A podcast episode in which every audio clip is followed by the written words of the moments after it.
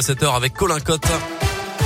Bonjour Colin. Bonjour Mickaël, bonjour à tous. Et à la une de l'actualité, ce matin, les centres de loisirs qui tournent une nouvelle fois au ralenti. Aujourd'hui, deuxième jour de grève des animateurs pour euh, améliorer leurs conditions de travail, euh, pour des hausses de salaire aussi et plus de moyens humains pour améliorer le taux d'encadrement des enfants.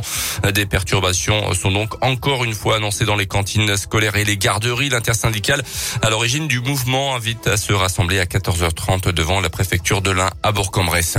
Un cambrioleur interpellé en flagrant délit dimanche soir à Bourg dans une société euh, de transport. Il siphonnait les réservoirs des camions pour voler de l'essence à l'aide de grands bidons lorsqu'il s'est fait interpeller par la police. Lors de la perquisition à son domicile, les enquêteurs ont découvert une citerne qu'il remplissait avec le produit de ses vols nocturnes avant de revendre le fuel en bidon à des particuliers. Une citerne qui contenait environ 200 litres de fuel volé.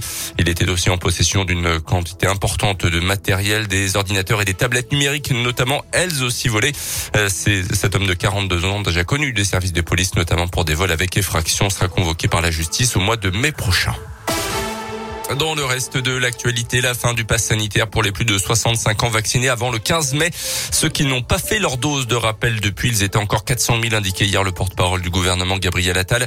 Euh, c'est à partir d'aujourd'hui également qu'on vaccine aussi les enfants de 5 à 11 ans à risque. Le variant Omicron, lui, se propage à un rythme que nous n'avons jamais vu avec un, avec aucun autre variant, a averti hier l'OMS, l'Organisation mondiale de la santé, euh, qui appelle à utiliser tous les outils anti-Covid pour éviter que les systèmes de santé ne soient rapidement submergé à l'approche des fêtes de fin d'année.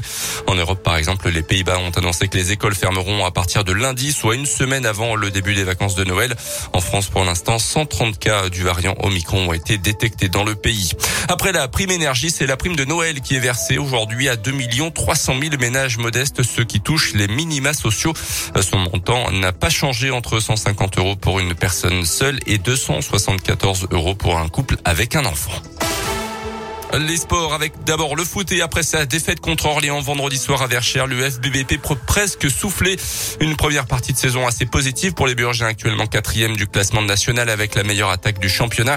Le dernier match de cette phase allée, ça sera contre Annecy le 7 janvier pour un derby régional. Mais entre-temps, quel programme dans les prochains jours?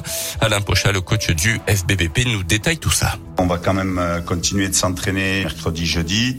Jeudi, on va clôturer euh, voilà cette première partie de saison avec un repas, on va dire, de Noël euh, entre tous les joueurs, le staff, quelques dirigeants. Voilà, ça va permettre de, de partir sur une bonne note.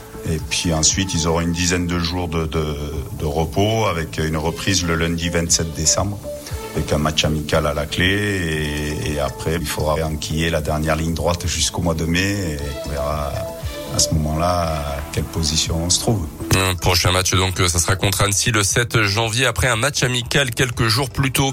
En basket là, Gelbourg encore une fois perdant hier soir en Eurocoupe 96-86 face à Ulm, l'équipe allemande. Cinquième défaite en Coupe d'Europe cette saison pour deux petites victoires. La jouée dernière de son groupe et affrontera un des favoris Buduknost de Podgorica la semaine prochaine. Et puis grosse surprise hier soir pour la finale de Colanta sur TF1. Pas de vainqueur pour la 20e saison. Certains participants ayant en effet manqué au code d'honneur du programme en se procurant de la nourriture en dehors du cadre du jeu.